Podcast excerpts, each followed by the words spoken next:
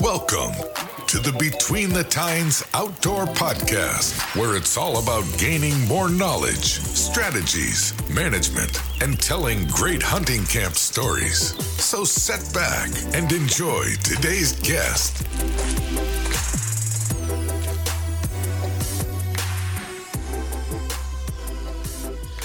Welcome to Between the Tines Outdoor Podcast.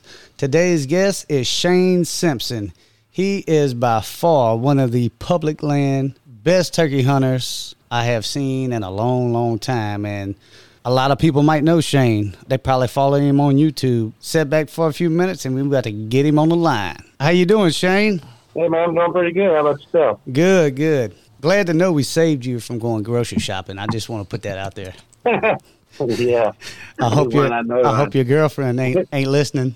uh, she's she's off shopping. Yeah, she tried to get me to go grocery shopping. I was like, oh, I don't want to go grocery shopping. And then you text me about the pot, remind me about the podcast. And I'm like, thank God. I got to go, huh? oh Yeah. yeah. You I got like- a good excuse to get out now. yeah, got a good got a good way to get out. For all the people's listening, Shane, do you mind telling them who you are and what is your best thing to do? Because, as far as we know, you're by far one of the best turkey hunters and turkey callers. I wouldn't go that far, but uh, I've had pretty good success on the on, on the turkey hunting uh, scene. Yeah, I also uh, a little bit about myself.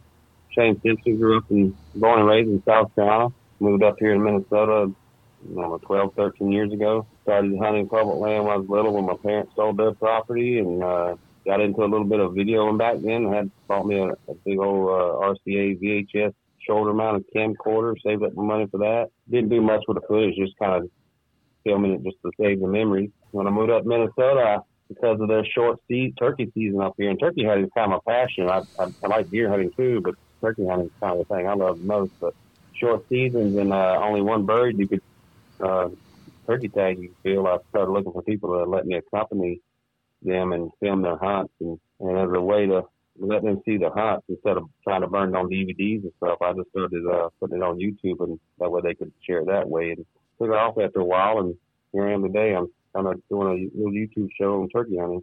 We actually had a few people ask about having you on here, and when I looked it up, your name popped up, I've been pro staffing for, with hooks for quite a few years now. and I know that call they have is unbelievable. Yeah, it's definitely a, a good one. It's uh, won a lot of competitions as far as I mean, I mean a lot of participants using. it. I've I've done well in competition. You know, James Harrison's won a lot of Grand National Championships.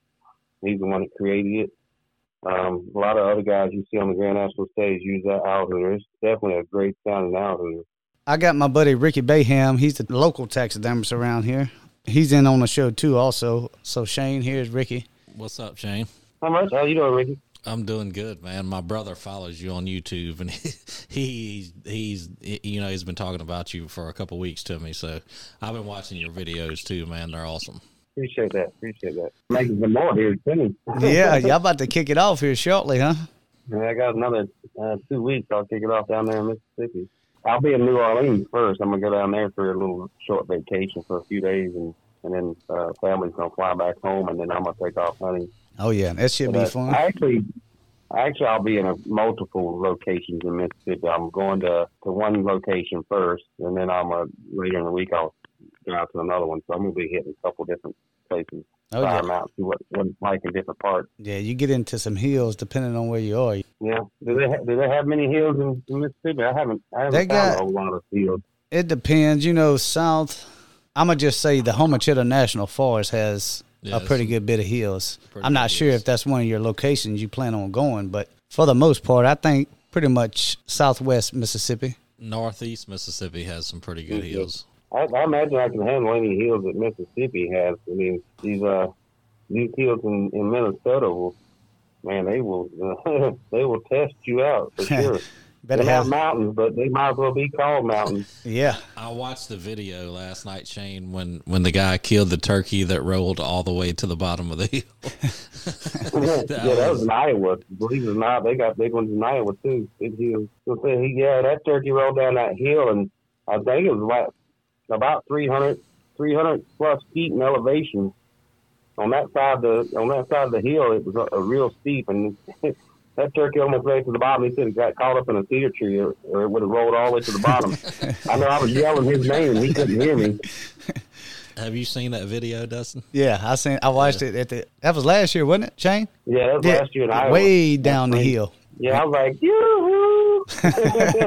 That's kind of how it is at the Homochitto. Them hills are so steep in there. And Yeah. I was listening. Uh, well, I was watching one of them where you were talking about topo map, the different lines on there. Turkeys coming downhill, going uphill, but that's the way it is. Kind of at the Homochitto National Forest. They got a lot of hills in there, and Yeah. some of them go straight up and straight back down, and they may have like a little, you know, like an old flat top on it, each ridge. yeah, I'm not sure if that's one place you've gone, but I tell you by being there year to year, it's packed, really packed. Yeah. Even though it's one of the largest places. I don't know about the, the north side of it, but I do know about the, the central and the and the south side of it. It, it stays pretty busy during turkey sounds like, season. sounds like I need to stay away from there then. yeah, yeah, but they do got a lot of birds. Yeah. Not saying you can't kill them. You'll be joined by a lot more people. Oh. Them birds don't like going downhill. Yeah, Shane knows all about Yeah, that I think. I think uh, Mississippi just has a lot of birds in general. I mean, it seems like uh, you know when I've, I've been there a few times now, probably about five or six total over the years. right. Man, I ride around. I see I see birds crossing the road all the time, and you know I go to some states. I never see birds crossing a road. So they obviously must have a pretty good population in the state of Mississippi. I reckon we ought to get into it pretty deep as far as Oh, somebody we were already looking in. getting it deep.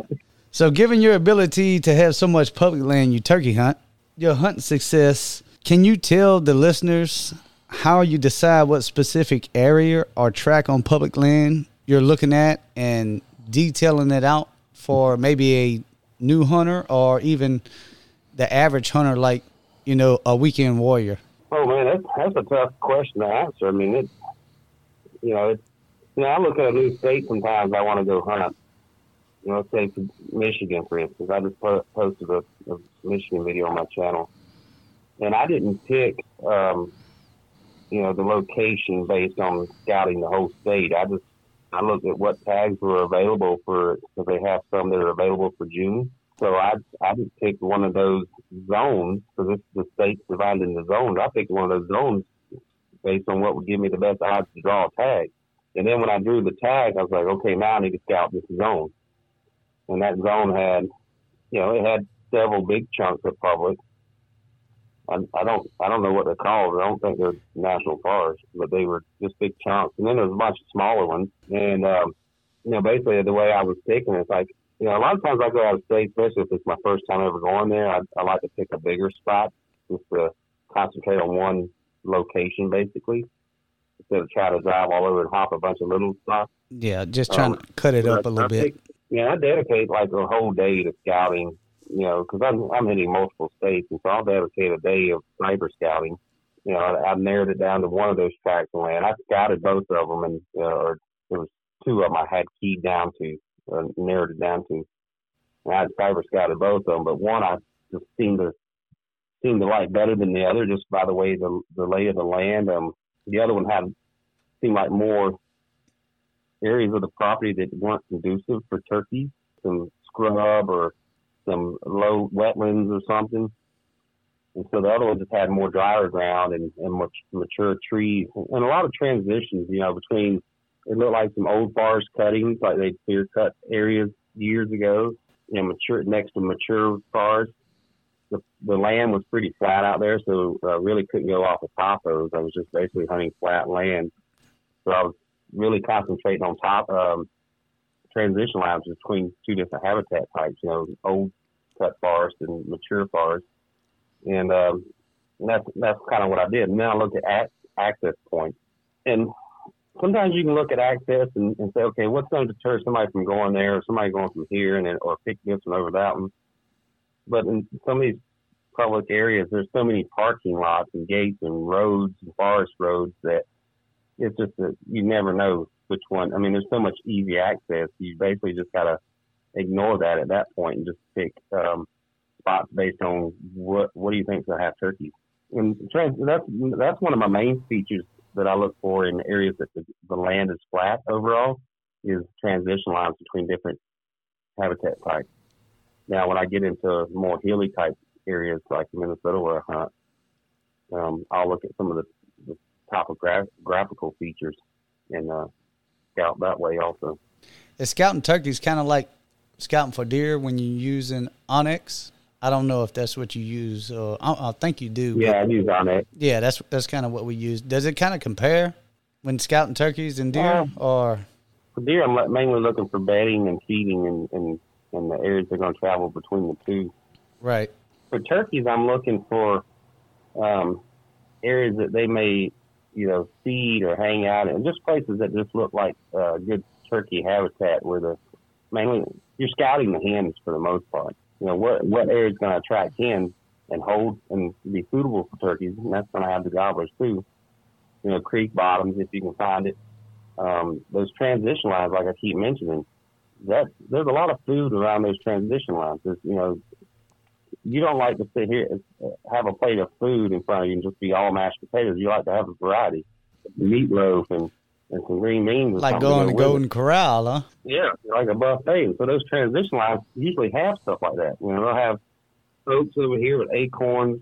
You know, there'll be some green stuff sprouting up and little bugs and stuff, and there's some in the thick cover. It's just it offers a, a mix of food types they can get into, and so and plus the the thicker cover along transition lines. If you can find like open woods next to thicker cover, it allows it uh, easy escape. Um, and you know, just it just it all the critters out in the woods like transition lines, and that's kind of why I focus on them. So, is that what you do when you're when you're home trying to locate a specific public land area, or just say you drive all the way down here and the area is totally different from the way it looks on uh, onX, right? When you get down here, do you drive around and you drop some pins and go to each yeah. area that you're uh, looking to hunt from cyber cyber scout? Yeah, so I yeah, so I'm already I'm already going to drop pins uh, in advance. Well, I'm cyber scouting. Like I've already had some of my Mississippi spots. Um, I haven't finished yet. I'm gonna do some more this week. And and I'll I'll tell you I, I do it different from in the south versus the north. Say Michigan, I'll drop pins wherever I think there's to be good habitat. And down in Mississippi, I kind of look for areas where I can get deep into the woods and make a huge circle because um, truth be known, if if you if you're not aware, southern hunters, or especially in Mississippi or in Alabama and those parts in Georgia, are more die-hard turkey hunters down there than they are in Michigan and Minnesota and Wisconsin. Right. Yeah, I agree. So you, yeah. you know, you you got to be you got to be a little little you got to be on your A game down there, so to speak. kind of like on your P's so, and Q's. Yeah, so I, I take my uh, scouting, cyber scouting for areas down south much more serious than say in Michigan, where I just drop a bunch of pins where I think will be good areas and I go check them out. Mississippi, for instance, I have you know, a bunch of spots that look okay. I can get in here. It'll take me about a mile to get back in there. I can uh, once it gets daylight, then I can walk this direction, working these little ridges or this transition line or this creek, whatever I decide to follow, and and make a, a three or four mile loop and cover a lot of ground. And I'm I'm um, I'm scouting with boots on the ground at that point also while I'm hunting. Um, also, you know, if I get there in advance, then I may ride around and just look at the areas where I'm a, that I drop pins. I won't be able to see them from the road, but at least I'll be able to see you know, what the trees look like. Have they done done any burns? If it's uh, an area that, that gets burned sometimes, they, they don't do a whole lot up this way, but yeah, down they, south they seem to do it in pine Yeah, forest. they do a pretty good bit of um, burning. Have you hunted Mississippi a good bit before, Shane? I was there in 2009 and like 2012, and then I've hunted it like three years, in, two or three years in a row now uh, since. So I've, I've been there like five or six times. Yeah. I, I was just curious uh, on your opinion, like, um, as far as like, let's just say Mississippi birds versus Midwest birds. Which one do you think is a tougher bird to kill? Well, I, I, I see that comment a lot or that statement a lot um, amongst people. They say, you know, you can kill a, a turkey in Mississippi, you can kill one anywhere. I think you have to narrow it down to a pressured bird. So a pressured bird in Mississippi versus a pressured bird in say up here. Right. Um, Mississippi is going to be a little tougher because I just think they're they're more pressured, and I think that they get pressured more often. it just seems like they have it in their genetics to be a little more skittish. Yeah. Um, don't get me wrong. The area, one of the public areas I hunt up here in Minnesota, gets hammered a lot, and some of those birds will will act just like a, a one of those hard headed public birds you run into down south. Right. But uh, I don't think I don't know, man. It's it's, it's hard to even answer something like that. It's, I don't think there's any state where it, uh, like a turkey is harder than another. I think if anything, it's hard to find a turkey or find an undisturbed turkey like someone another hunter's not going to come in on you. Yeah. That's much tougher down south. Is get hunting without interference from other hunters. That's where the difficulty comes in. Yeah, I completely agree with that. Yeah, because I noticed in the last, you know, couple of years, it seems like I don't know if they just had a bad deer season and they just leaning toward turkey season. You know, a Shane? turkey hunter. Yeah. it's like everybody's a turkey hunter. You know. Well, that that seems to be everywhere. I mean, it seems like turkey hunting is just taken off in, in recent years. Um, a lot of people are, are trying it out and liking it. It's definitely Um, fun. Yeah, I've always wondered why you, there's so many. You know, the deer hunters outnumber the turkey hunters like ten to one or more, and I always wondered why that is. And, and because to me, turkey hunting, there is nothing like turkey hunting. I, now I enjoy deer hunting, but if I had to give one up, I'd give up the deer hunting in a heartbeat. Oh yeah. I guess with deer, it's a lot easier just to go somewhere and sit and you know shoot one. Definitely. Well, where tur- turkey sometimes requires a little a little more strategy and and a willingness to put in some effort. Yeah, I've noticed my daughter over the last couple of years. We hunt in Missouri most of the time, but she much rather turkey hunt than deer hunt any day, which is good because I like turkey hunting. My daughter daughter's same way. Yeah, She uh she much rather turkey hunt than deer hunt any day. I just gotta teach her be more still as a as a gobbler's coming in. We working on that. She's thirteen, but it takes time. You can tell they- you can tell them over and over, but it takes time that a turkey a turkey can just see so much more. yeah, they just they don't understand the part about be still and that means be like a statue still. They think when you say be still and they have an itch they can go ahead and scratch it, they still being still, but they're not. Yeah. So look, when you get down to New Orleans and they got those guys standing on a corner like a statue, that's when you need to tell your daughter that's how she needs to be. Yeah. And we always make Well, a plan what- to take her. You know, I, I try to take her more turkey hunting than I do deer hunting. Turkey hunting, you don't have to just sit in one spot for three or four hours waiting for it to get dark and the deer to move. With you know turkey hunting, if nothing's going on, you can sit there twenty or thirty minutes. And you can get up and walk through the woods, and then they it's like a little nature walk, and you can let them run the calls and they can participate. You know, it's a lot more. A lot more Interaction, going on for turkeys. Yeah, my daughter, I took her deer hunting, and she was all excited about bow hunting deer, and got her a bow, and um, and then she hunted, and she enjoyed it. But then afterwards, she's like, "Oh, that was fun. That's nothing like turkey hunting. turkey hunting, you get to move and stuff. It's so boring Yeah. sitting in stand for three or four I- I actually watched the video um, night before last of when your daughter was hunting with you and the turkey gobbled when when you were talking to the camera and the turkey like cut you off. Yeah, that, that turkey was close, and that was a loud gobble. It took my my brain a split second to register like this bird is like in gun range and on the ground. Yeah, I was totally not expecting that. Yeah, that was a great video. Yeah, it was a nice bird too.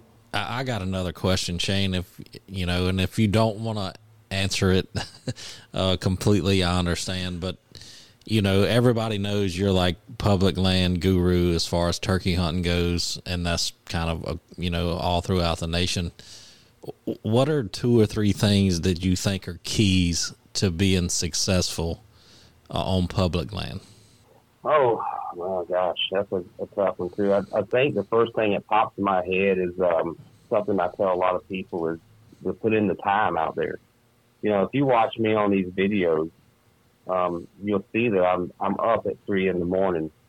I'm out there hunting all day. Occasionally, I'll take a little break or I'll take a nap, but I'll, I'll stay out there till dark. I roost birds, and so I'm staying in the in that turkey's environment for many many hours a day. and you can watch, you know, there's lots of YouTube videos out there turkey hunting. You can watch some of these other guys, and they go out there and they'll spend, you know, an hour, two or three in the morning, and then they'll call it a day, and then go back the next morning or something. Right. And at least that's the appearance it, it gives. And, and I've hunted with people, you know, I've taken them, and you know, we go out, I talk them into going out that afternoon, and say, yeah, we need to go out here and hunt for a few hours and try to roost birds. And you're like, you serious? I was like, what do you mean, am I serious? Like, yeah, we've never hunted in the afternoon. We just uh, always go in the morning. Yeah. I'm like, I'm like, man, you can go out there, even if you don't kill one, you can roost one and know exactly where he's at and slip in there closer in the morning. I mean, so I think a lot of people miss out on the opportunity of just spending more time out there. And I get it. Some people aren't as diehard. They they they enjoy going out in the morning hearing goblins. Nothing happens. I used to do that when I was younger. I'd go out there in the morning, nothing was going on. I'd meet my brother at the local. um It was called the Country Omelet. We'd go there for breakfast in the morning, and uh, you know, have a nice big breakfast, go home and take a nap. Maybe go out there for an uh, early afternoon hunt, and just kind of low key and and just a, a casual style of hunting. But the more I got into it, the, the more die hard I guess I got into it. The going to the store to get breakfast wasn't high on the priority list, and so uh, I think that's one of the big big things is just spending more time out there all day. You know, as many hours as possible. Yeah. Um, the other, I think the other thing that's really helped me is improving my calling.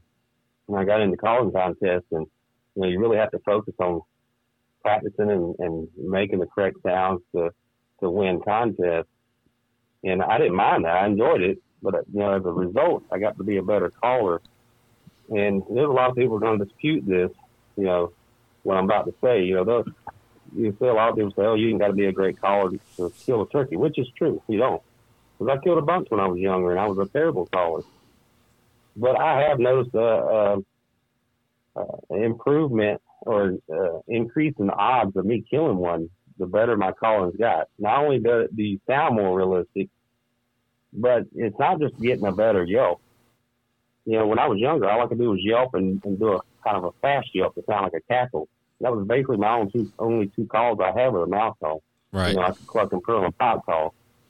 But now, you know, I can do bubble clucks, I can do kee kees, I can jake yelp, I can gobble, I can do different types of yelps. You know, so you have a whole toolbox of calls that you can play with now.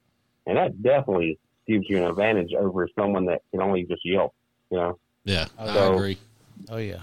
So if I was, those, that would be my two main points to just being better out there is uh, spend more time out there and try to be a better caller. And, and the more you work on your calling, the more you learn what they mean just by, because you're going to watch more videos of turkeys calling. Uh, there's plenty of them on YouTube, you know, so Oh. there's nothing wrong with it. You, you can't, you can't get a, become a worse hunter by spending more time out there and, and improving your calling. That's for sure. Yeah. Yeah, it's gonna do nothing but better yourself. I, I got a, another question, Shane, while we're talking about calling and stuff. At, at what point in your life did you figure out that this coyote howl is like it? Well, the, I'll, I'll tell you the story how I started doing the coyote howl first, and um, and I, I always knew that kind of the louder sounds were, would would help you trigger a gobble, like the laugh of my barred owl. I knew that helped, you know, and and then plus you'd hear coyotes howl and you they they gobble to it. But I was at the at the Grand Nationals, and they uh, some of the callers started on a Friday night. Uh, they started a locator contest and it wasn't sanctioned by the NWTF. It was just something the callers all agreed and, and we, you know, put it on ourselves. We got trophies made and, and uh, there was a couple of callers that actually did. I wasn't involved in putting on the contest or anything. I just participated. But part of the locator contest was you had to do like three different locator calls, and I think you had to do them. I can't remember if you had to do them on each different type of call. You had to do like an owl hoot. You had like four to pick from: owl hooting, coyote howling, pileated woodpecker, and say crow calling. There might have been five of them, but you had to do like three of them up there in the contest. And so I picked, you know, owl hooting. I think I did crow or something, and my pileated woodpecker was horrible. and just on the on the kind of a spur of the moment, that it was, it was that night that I came up with it. The, the night of the contest, I I started just trying to bark and howl on a mouth call, and it sounded not that bad. One of the other callers came up and said, "Man, that's that's not too bad." you should do that in the contest. I said, well, that's what I'm trying to figure out. I need a third call to do. and so uh, I didn't win, uh, but it sounded good enough to me that I kept practicing at it. And then I started using it in the woods and definitely saw the uh, how the gobblers responded to it when when a owl wouldn't work, coyote howl sometimes was the ticket.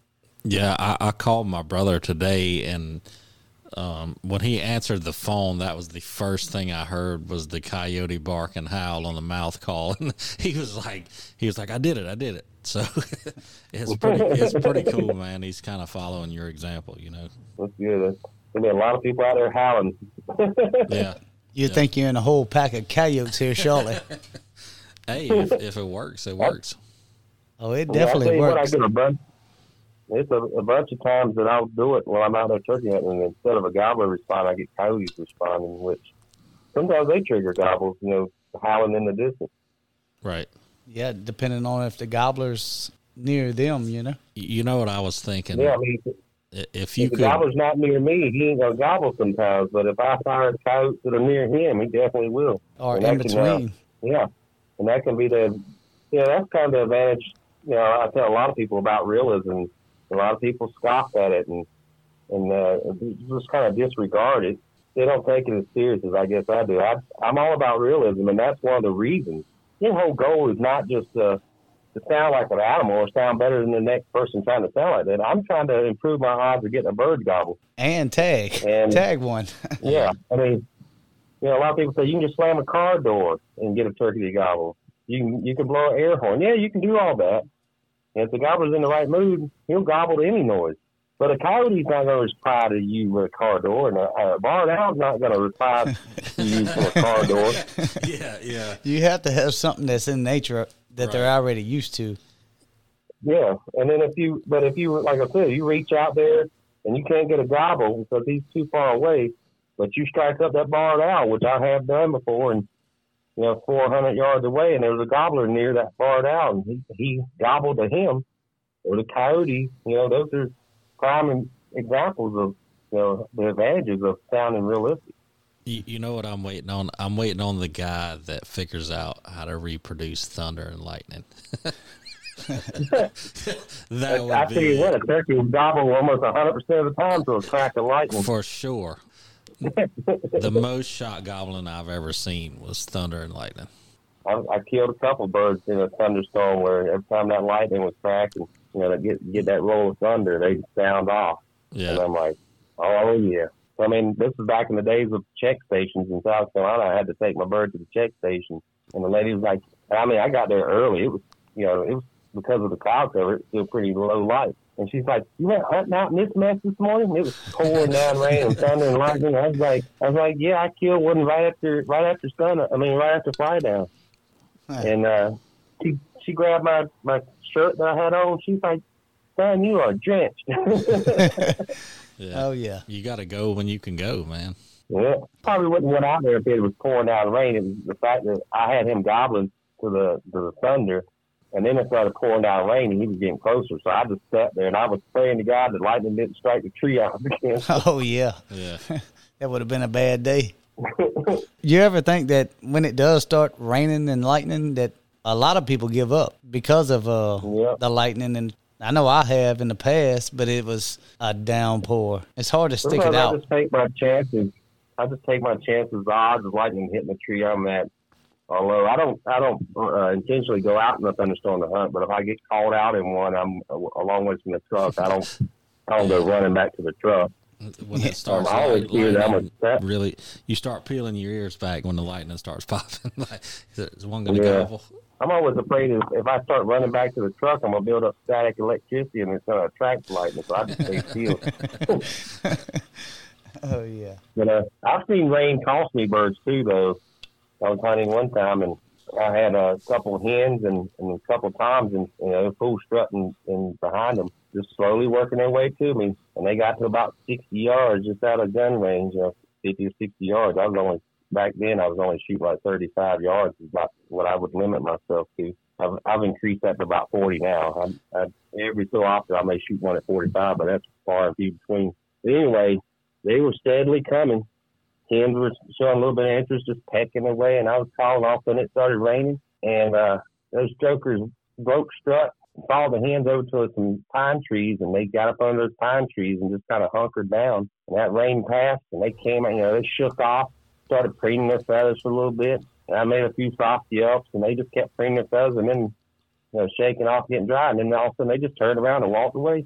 And I'm like, man, if it hadn't started raining, they would have kept on coming. There, it wouldn't have been another another 20 yards. I could have killed one. Right. But it changed their mood just like that. Yeah, it happens. It happens a lot. I got one more question for you, uh, Shane. What are some of the biggest mistakes you feel hunters make on public or private land turkeys? Mm, I guess uh, I don't know. There's probably a lot, but uh, one, one probably overcrowding, huh? uh, yeah. uh, one one of the common ones I see is just, uh, and I'm, I'm totally basing this on what I see on videos and stuff because I I haven't hunted with enough people to, to know the answers fully, but I one that common ones I see like on YouTube videos and stuff is um, well, it's kind of a two part. Number one is they they they make calls with no rhyme or reason. They got birds coming in, and they're just dragging a peg across a pot and making purrs, you know, with no no real reason why they're doing it. Do they want it to sound like a feeding hen? And, and it's not really a feeding purr; it's kind of a more of aggressive purr. Right. Or they'll or they'll keep they'll keep calling constantly. You know, especially if they're in a ground blind where they can move. They just say yop yop yop yop, and the gobbler's kind of running to them at that point, you don't need to call. Get your get your gun up. Now, if he stops to, and, then, and so that's usually what happens. You get somebody starts calling. You got a bird that's kind of walking quickly in, and he stops to lift his head to listen. Now you just stop his progression. Um, the only time I would call is a bird, coming in, and, and then he stops and looks, and he's like staring. I may do a little soft under under my breath yelp, um, just to you know relax him, maybe a little fucking purr, or something a little bubble fuck. Um, but that's that's kind of the more more common question uh, mistakes I see is people calling at the absolute wrong time or or using the wrong call or just calling too loudly, for example. You gotta Right. back it down. The closer they get, back that call volume down. Kind of like educating them. Yeah, I mean, and then every time you call and stop them, you just you just stopping their their forward movement and it'll take them longer to get in the gun range. I don't know this.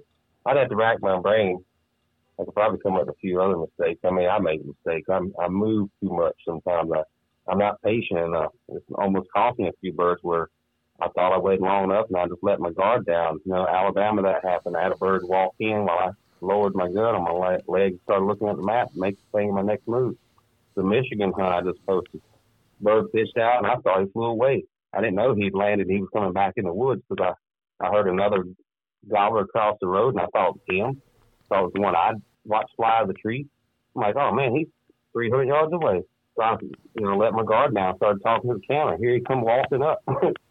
and, uh, so, I mean, that's a big mistake that I'm guilty of is, uh, not being patient enough and giving another 10 minutes and keeping your guard up, keeping your gun up on your leg. Yeah, I think that's one thing that I've learned from watching your video, Shane, is you know, you're patient. And I think that is one of the big mistakes of a lot of turkey hunters. If, you know, a lot of people feel like if I can't hear him gobbling, I got to make a move. You know, and Or, or keep calling. Right. And, watching Shane's videos, you know, he'll say, All right, I'm going to sit here for 10 minutes and plan my next move. And sometimes that bird will start gobbling again, and Shane hadn't made a sound. So that's one thing that I've kind of learned watching his videos. You know, it's key. It's patience. I've, I've mentioned that to people also um, about not making a sound, just sitting there. Um, the Mississippi hunt is a, a good example of invert, inadvertently going quiet. I planned to sit there. I was going to sit there for a few minutes and then start making some calls. But I, uh, Catman had called me, Jonathan Bone. He has a YouTube channel also. Oh yeah, I And, watch uh, him too. Yeah, we follow Cat, man. he, he he gave me a call, and I was on the phone with him for about ten or fifteen minutes because I was supposed to meet him in Tennessee. And I was like, "Man, I'm, I'm out in the woods right now. You know, I finally ended the call, so I'm gonna get. I need to get back to turkey hunting if I'm gonna kill something." And I hung up the phone. I think it was like the first series of calls or second series of calls after that phone call. I made a call, and he hammered.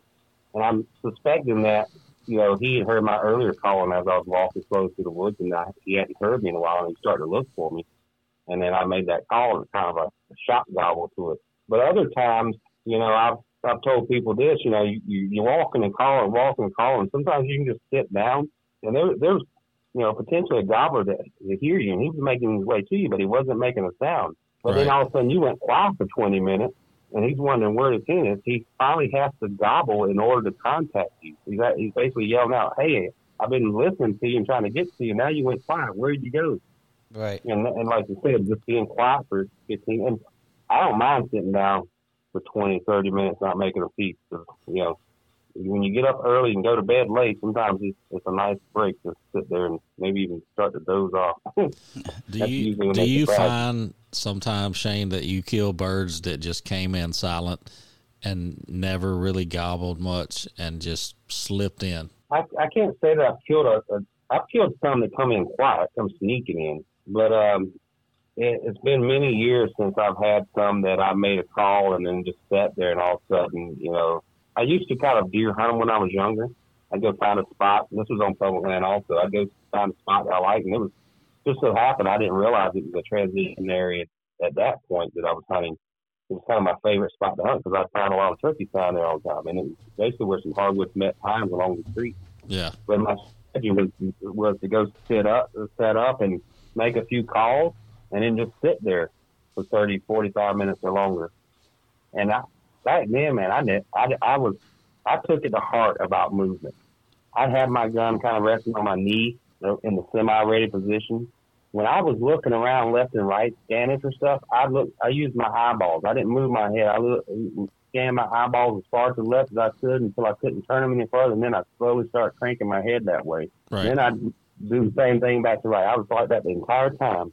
And I had birds sometimes also I just noticed a little flicker of movement. Here come a bird. It never made a sound. And I've been there an hour. And Yeah. I shot. And I probably I probably cost myself birds over the recent years because man, I just can't hunt like that anymore. That's too too much like deer hunting. Yeah. And I'm sure it's cost me birds. So it's probably why I haven't had a whole lot just come sneaking in. I have had them come sneaking in, but these were birds I knew were in the area. And I had to make some calls, and then I just went quiet and ended up killing them. I don't know if there's one around, and I'm not going to sit there for an hour unless I'm just doing some blind calling and just trying to take it easy for a while. Yeah. One of the things old timers always told me about turkey hunting, you know, down here in the South, it, it, a lot of times if a turkey answers you in the tree, he will eventually come back to where you were calling from. Uh, a lot of them down here come in silent, I think, because there's so much hunting pressure. hmm Yeah, I, I mean, I would agree with that. I mean, even uh, Michael Chamberlain had a with the biologist. Was he in Georgia or Alabama? One of the two. Um, where they had GPS, um, not GPS collars, but they had GPS tracking devices on turkeys. And, and one, one of the examples he gave, uh, um, there was a hunter that was in proximity to a gobbler that morning because they had a tracker on the hunter as well. He left around eight o'clock, and then you know a couple hours later, that gobbler went like within 20 yards of that location. And I've had it happen, you know, in the past where I go out in the woods hunting and hear birds and gobbling, and they drift off, and then I come back, you know, later in the morning back, you know, I'll go hunting in other places, walk through the woods, and I'll come back to that area mid morning. First call, he hammers, he's he's right there in that area, and he's all by himself. Right where you were set up Yeah. before. Yeah.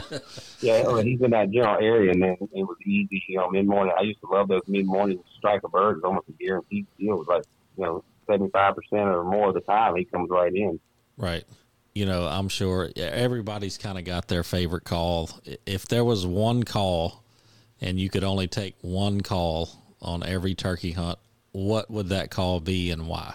I, I guess uh, in my current age and, and skill level, I'd, it'd have to be the mouth call, just because I can I can do so many more things with it than any other individual call. Like you know, I can't a pot call. I can run do some uh, yelping and some cutting and stuff. A Right. box call, I'm, I'm okay with it. I'm not great, you know, but my mouth call, I can yelp, I can gobble, Jake yelp, I can coyote howl. There's my locator call. So I kind of have a little bit of everything all in rolled up in one. That would that would be kind of the obvious choice for me to take a mouth call. Right. I was sitting here thinking for a second and I got hung up. But uh, when you do get to these public land areas, after you've rode around for a day or so, Catman and all them, they kind of camp out in their trucks or pitch tents and stuff like that. Does that make it easier for y'all to locate birds, being that you're kind of more local to the area that you're trying to go go to before somebody else kind of gets there? So I can't I can't speak for them. I don't I don't usually sleep at a gate or anything like that. Right. Or, or, or, but I can't speak for them. But I can speak for myself. I, my truck is my is my home when I'm out turkey hunting. I got you. I sleep in that I sleep in that front seat most of the time. Occasionally I'll, I'll crawl in the back, but um, I think it does have its advantages over having a fixed camping location. Like if you went and put a tent up somewhere and then you drove from that to go hunting, because it's my basically it's my tent and it goes wherever I go. It gives me mobility uh, advantages. So if you're hunting a huge, say like this a, a tract land up here in Minnesota that's huge, and, and I sleep down there because it's uh, you know it's a few hours from my home. And it it can take you a half hour or more to drive from one side to the other. And if you have a camp on one side and you're hunting, you discover, hey, there's some birds on the other. Now you just increase your morning drive, you know, by a half hour and then a half hour back. And I think it's a, an advantage for me to, to use my truck as a mobile camp because, you know, I, it's wherever I'm at. And if I find turkeys 30 minutes away, then I don't have to break camp and go anywhere. Right. You don't have to break everything down. You could just be more mobile. Get there a little bit quicker. I, and I don't I don't go all out like a lot of people that are traveling turkey hunters or t- traveling hunters, I should say. You know, they might pull an RV trailer, or if they've got their wife with them, and you know, make a family trip out of it, and they got to have all this uh, this big setup and stuff. I've got a Tupperware container with a change of clothes. I've got a crock pot that I use plug in my power inverter if I want something to eat. I, I actually eat horribly when I'm on the road. If I go out, grab, go into a you know, a convenience store and grab an egg roll or a hot dog or something, I'm good to go. A bag of chips. yeah, yeah. It's a wonder I don't lose weight during turkey season because I eat so poorly, but I, I don't eat a whole lot. I'm more more concerned about filming and and dumping footage, and I take a, advantage of that time sometimes to grab a quick bite. But you know, the turkey hunting is my mission, and and trying to be successful at that. And I ain't got time for all the luxuries of oh I'm gonna get the grill out and fire up and cook some burgers or something. It's uh, whatever I can open up a package and shove in my mouth. That's the way it goes. I got another question about Mississippi, Shane. Um, I've hunted several different public land areas in Mississippi and a lot of private land in North Mississippi, and we've always seemed to have trouble roosting birds in the evening. And I was just curious, in your experience in Mississippi, have you had a lot of luck roosting birds in the evening? That's, that's just the way it is down south here. You know, I grew up in South Carolina, and we rarely got birds to gobble in the evening. I think I can think of like twice that I got birds to gobble in the evening my whole time growing up down there. Yeah, it, it just seems like southern birds don't want to talk in the evening. Now I watch, you know, you guys watch Hunting Public. I watch them. I see them in some of their Mississippi videos or their or their uh, Alabama videos or wherever they're hunting. It seems like they have pretty good good success getting birds to gobble in the evening.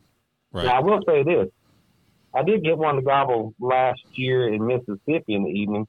It was uh, like my last day of hunting, and I was walking out of the out of the woods, and and, I was about a hundred yards from the truck, and I saw a dead pine tree. You know, it done lost its bark and everything. Had a hole in it. I was like, that looks like a woodpecker hole, like something a pileated woodpecker. And I was just thinking to myself as I walked out. By that time, a pileated woodpecker come flying in and landed on the tree right next to that hole and, and did the Yeah. and a gobbler the gobbler sounded off about sixty yards away. And I'm like, holy cow, there's a gobbler right here. He's already up in the tree roosted. And um and so I it's in my video I just I didn't have my owl hooter handy. I just said Woo!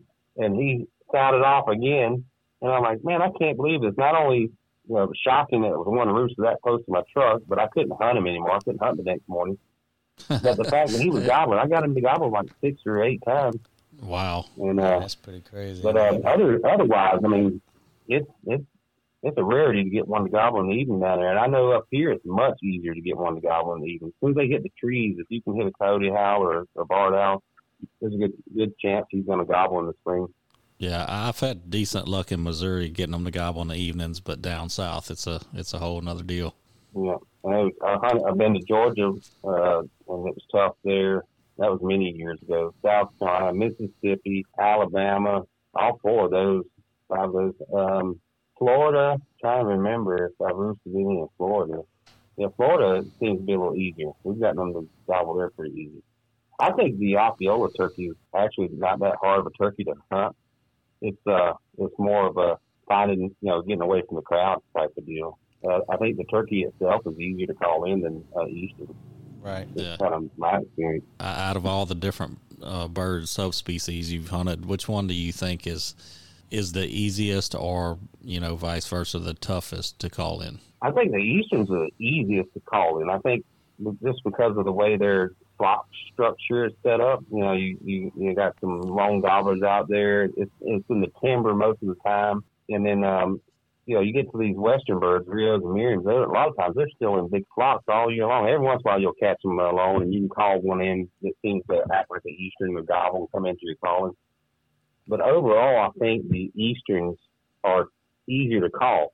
It doesn't mean they're easier to hunt and kill. Right. Right. Um, it's, it's easier to get on western birds, you know, because they like to gobble a lot. They're very vocal, so you can pinpoint them and you know get to uh, you know closer to them.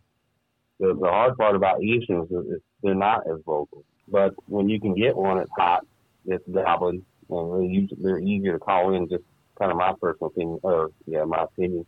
I've been on Merriam turkeys and uh, and stuff. And you, they gobble the head off, and you call to them, and they just gobble and go the other way, and or just ignore you but they'll gobble. Now, with that said, I know I said the Osceola is easier to call in. It's um, it just seems like they're easy to call in a lot of times if you can uh, try to I'm to phrase this correctly. The the the Easterns just seem to be like hot, more hot headed. When you get on one, they come running in, and uh, they're not. You know, sometimes they they're stubborn. They sneak in. But the the Osceolas in general just seems like if you can get one that's hot, they come in. Uh, there's no sneaking in or creeping like a public land Eastern. They they just come they come in. They walk on in. I, I- I've actually not had the pleasure to, to hunt Merriams or anything, but you know, most of the turkey hunting I've done has been easterns. Yeah, I think definitely. I think they're the, the most enjoyable to hunt, and but I, I I think they're I think the reason that is also because I mostly hunt them in timber. I think hunting turkeys in the timber is just more enjoyable in general, even if it was a Merriam or a Rio. Yeah, it's I think it's that. I think it's that surprise, that suspense. You you can hear them gobbling, you can hear them drumming, for instance, or or you can hear those footsteps.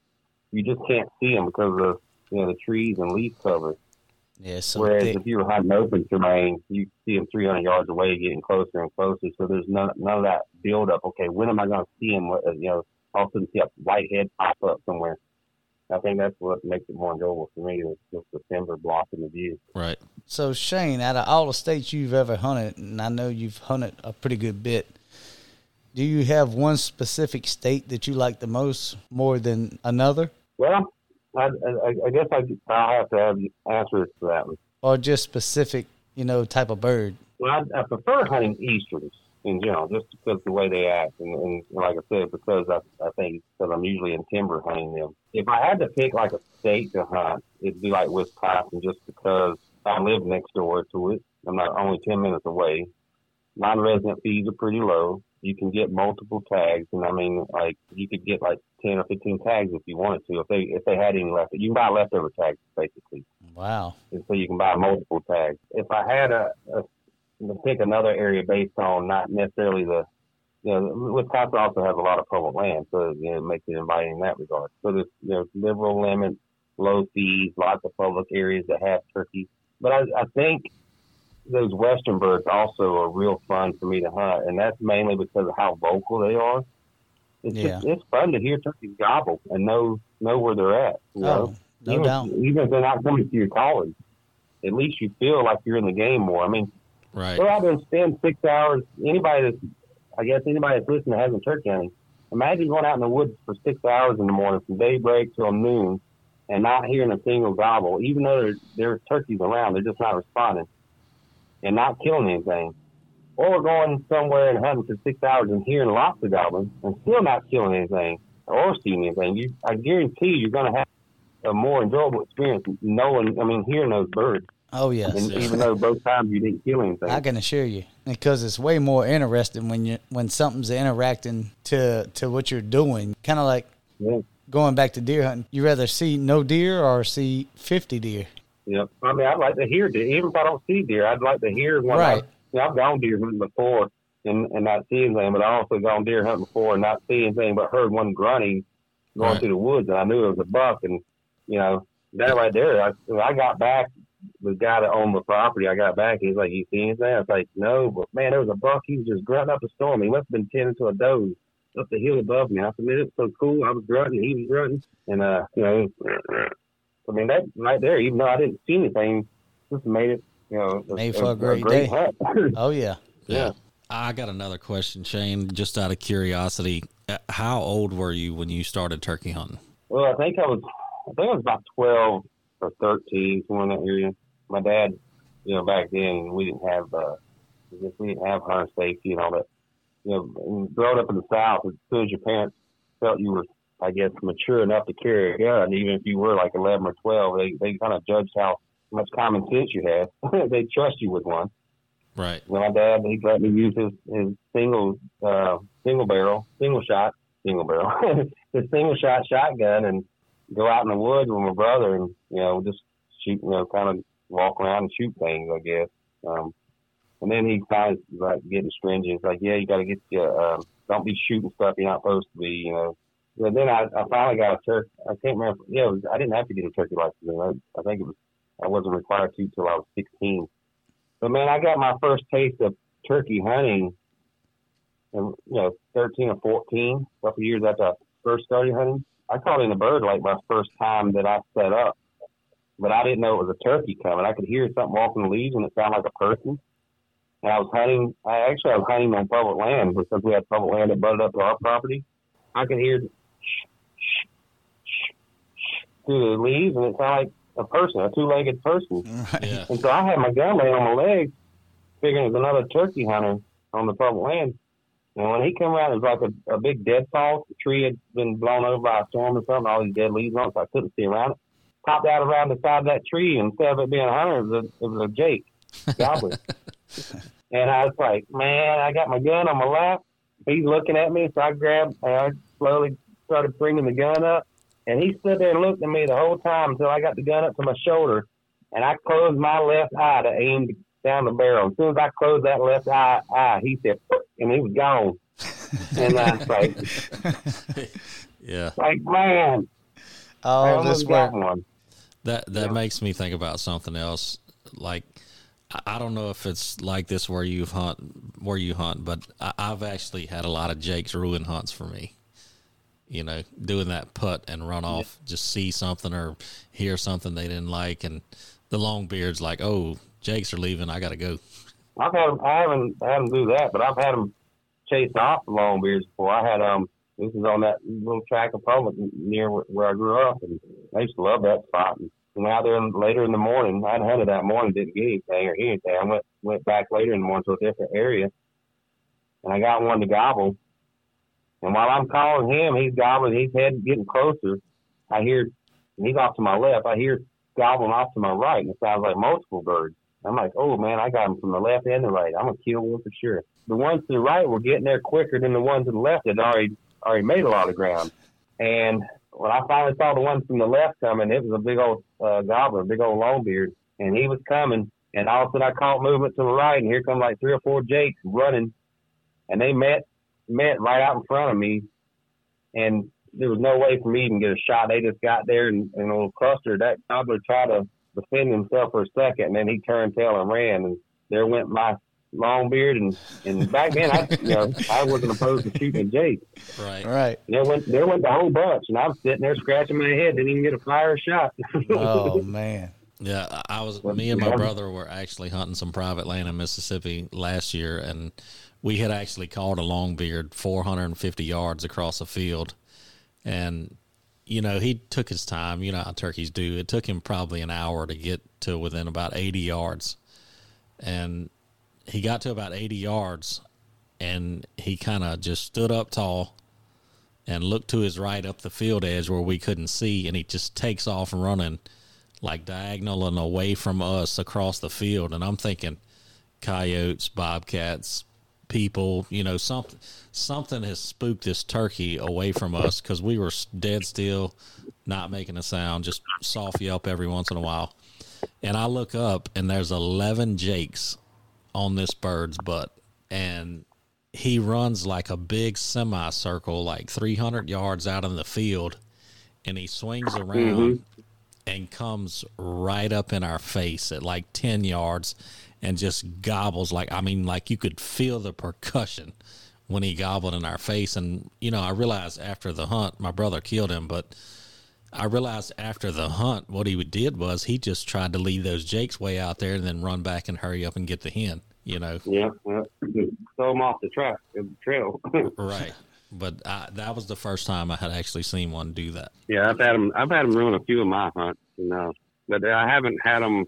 It hasn't been, you know, a tremendous amount that even give me worries. I know I see a lot of people talk about all these gang of jakes running off the word. I don't. I don't give it too much concern. I, I like. I like to see the group of jakes. I mean, there's going to be some gobblers for the following year.